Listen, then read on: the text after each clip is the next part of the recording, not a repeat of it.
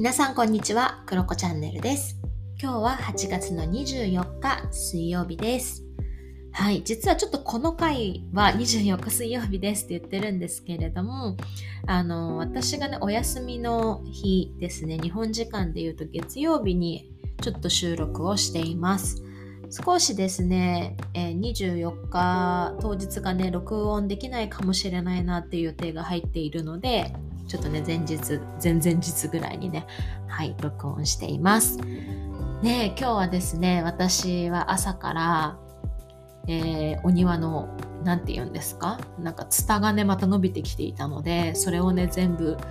こう、少しずつね、伸びてきたところを切っていると、もう、ああ、ここで僕はこう、成長できないんだなっていうのが分かってこう伸びてこなくなるらしいんですよね。なので、まあ、生えてきたツタをまたね綺麗に剪定したりとかしたりそうですねなんか木の枝とかをねちっちゃくあの切り刻んで捨てやすくしたりとかね、まあ、そういった作業をしていました。で、えー我が家はですねバルコニーを全部壊して作り変えようかなと思っているので今ですね解体作業っていうのがね始まっているのでもしかしたら今バックでねあの機材の音がね聞こえるかもしれないんですけど、まあ、その相中で私は収録しています。で私はねあのガチャガチャねあの解体する方ではないんですけれども解体されたねあの木とかねそういったものをね上手にこう分別をして捨てれるようにね、えーする役割をいただきまして、まあ、そういったお仕事をね今日はしています。でまあね私この収録をしている日はお休みなんですけどこういったお休みの日にねもう作業着を着てねはいゴリゴリ外のお仕事ができるようにねしていたりします。でね、ただね、今一個問題なのが、一つの部屋がですね、多分前のオーナーさんが猫を飼ってらっしゃったのかなと思うんだけど、猫の匂いがすごく染みついてる部屋が一箇所あって、その匂いをね、取るのに今、どうしたらいいんだろうっていうのでね、ちょっと困ってますね。あの、ペットショップでこれいいよって勧められたやつを使ったんですけど、なんか全然匂いが取れなくって、今3日ぐらいその液体をね、浸してるんですけど、でもね、全然取れないんですよね。もうどうしたらいいんでしょうね。私猫飼ったことないから全然わからなくって。で、彼も猫を飼ったことがないので、どうしようかなって言っているところですね。まあそこがね、あの、すごく悩みだったりしますけど、まあうちは相変わらずそんな感じで家の、はい、あのリフォーム作業が進んでいたりします。でもなんかラッキーなことに実はお隣さんが大工さんだったんですよね。知らなくって。で、その大工さんが昨日来てくれてですね、あ、これはね、ここは切った方がいいよとか、ここはこのまま残して大丈夫だよとか教えてくれて、いや、めちゃめちゃね、職人さんで、いや、30年以上やってる方らしいんですよ。なので、いや、すごい助かりましたね。やっぱりこう、なんだろう、専門家のアドバイスがあるとね、思いっきり私たちもね、こう、勇気を持ってね、あのー行動できる、壊せたりするので、いや、いいなと思って今日はね、はい、その、お隣さんのアドバイスを受けてですね、解体作業が進んでいるところです。で、あとはね、あれですね、そうそうそう、その、まあ、こういった解体作業をするのに、もうね、うちはあれですね、彼が毎日のように YouTube を見ながらね、ここの配線はどうしたらいいのかとかね、この窓枠はどうやってやったらいいのかとかを、まあ YouTube をベースにね、いろいろ勉強していて、いや、偉いなと思いながら、私だったらもう業者に頼んじゃうななんて思いながらですね、そういうのを見ながら、で、お昼ご飯は食べながら YouTube を見ながら、これこうなんじゃない、ああなんじゃないとか、ここで、あの、ここはお金かけたいよねとかね、そういった話をね、最近はしていたりします。ということで、はい、順調にうちのリフォームは進んでおります。で、まあそんなこんなでですね、まあ最近はその朝活のやり方を変えたり、まあそもそもその島暮らしっていうのをもう1ヶ月半ぐらいする中で、やっぱり今までの環境と変わってきたりしたことで、すごく、なんだろうな、自分の考え方だったりだとか、今までのライフスタイルと、うん、価値観とかね、そういったものが少しずつまたね、変わってきてるなっていうふうに最近感じるんですよ。で、それ何かっていうと、なんかこの島に来てからですね、なんか私の夢ってもう叶っちゃったんじゃないかなって思う瞬間がすごくたくさんあってやっぱり綺麗な朝のビーチに毎日ねコーヒーを持って出かけて涼んでねいるんですけど、まあ、そその風景もすごく綺麗だしで私はパートナーと今そのリフォームをするっていうプロジェクトを一緒に頑張っていることだったりで私のやりたかったお仕事、ウェブサイトを作ったりだとか、あとコーチングをしたりだとか、いろんな企画をしたり、そうですね。あと哲学的雑談ルームとかそういった皆さんと対話をしたいなっていうところも含めてなんかやりたいことが私本当にできているなって最近気づいたんですよ。そのビーチに座っている時に。で、まあ、その中でなんかそれってすごく私が夢をとして描いてたものがある意味叶ったっていうサインでもあるし逆になんかね私の中で一つ問いが出てきたんですよそれが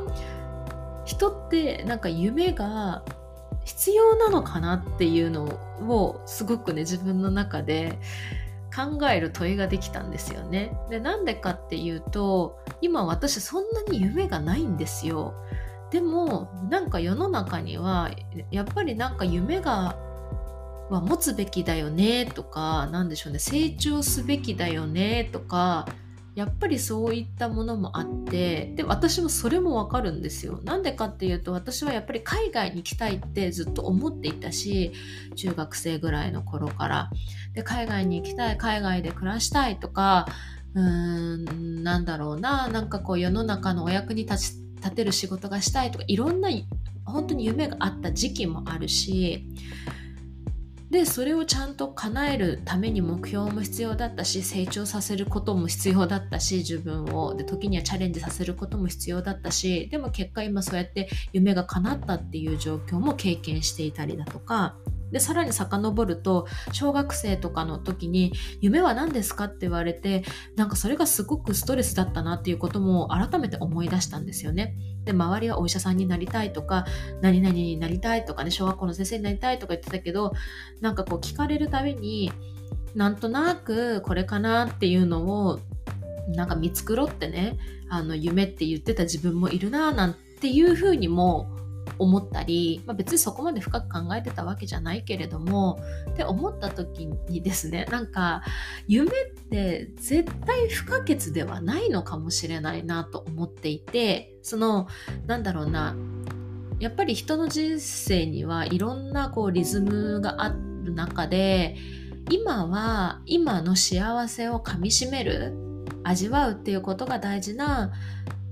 フェーズもあるんだなっていうふうに最近すごく感じていて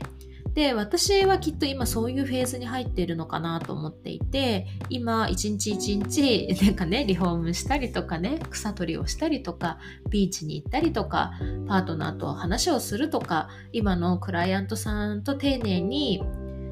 うん、お仕事をしていくとか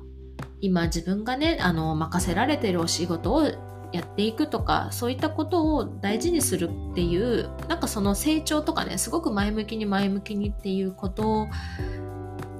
が必ずしも必要っていうことではないんだなっていうのをね最近感じています。でまたきっとこのフェーズをしっかり味わいきった時にああ私次はこういう夢があるかもしれないとかなんだろうななんかこういう理想の暮らしをしてみたいかもとか、あ、ここに行ってみたいかもとか、こういうもの欲しいかもとかもね、そういったものもどんどん出てくる時がまたやってくるのかなと思っていて、なので、なんか、うん、こう、やっぱりその、夢があるっていうことがすごくキラキラして見えたりだとか、うーん、なんだろうな、夢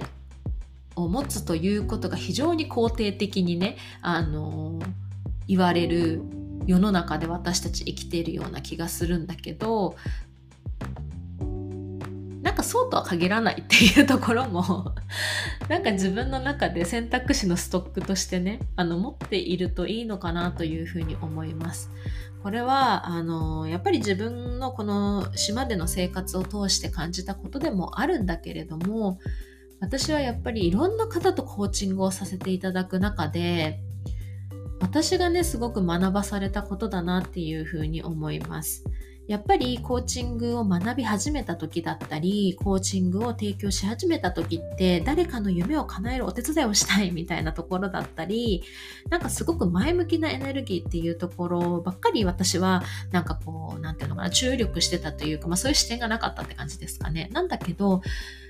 コーチングの中で対話をしていく中で、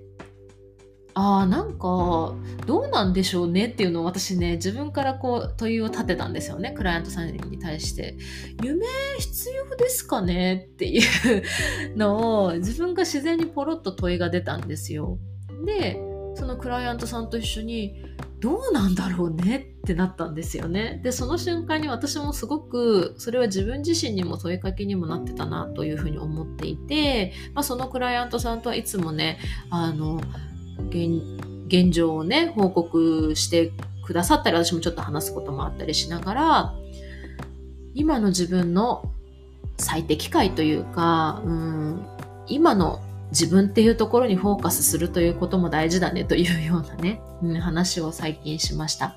でも他のクライアントさんたちと話していても、やっぱり今夢とか目標とかなんだろうな理想とかそういったものをより明確にすることがやっぱり原動力になるフェーズもあるなってのも逆にすごくわかるし、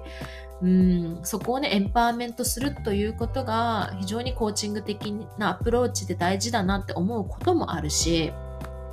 で私もそういうような関わり方をしていただいて、今があるっていうのもわかるから、なんかね、あのどっちも大事だなっていう結論です。はい。結論なんだけど、なんかそんなに夢とか理想っていうことに縛られずに、今のね今日一日の楽しさとかそういったところに目を向けることも悪くないんじゃないかなとかねなんか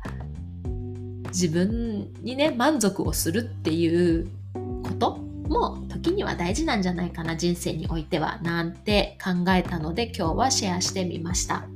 ということでまあ私はね、まあ、とはいえ学習欲 あのなんだっけストレングスファインダーでいう学習欲とかねそういったところも高い人間なので、まあ、緩やかに成長というかね緩やかに学習欲は満たしながらそうですね毎日を楽しめたらいいかなというふうに思います。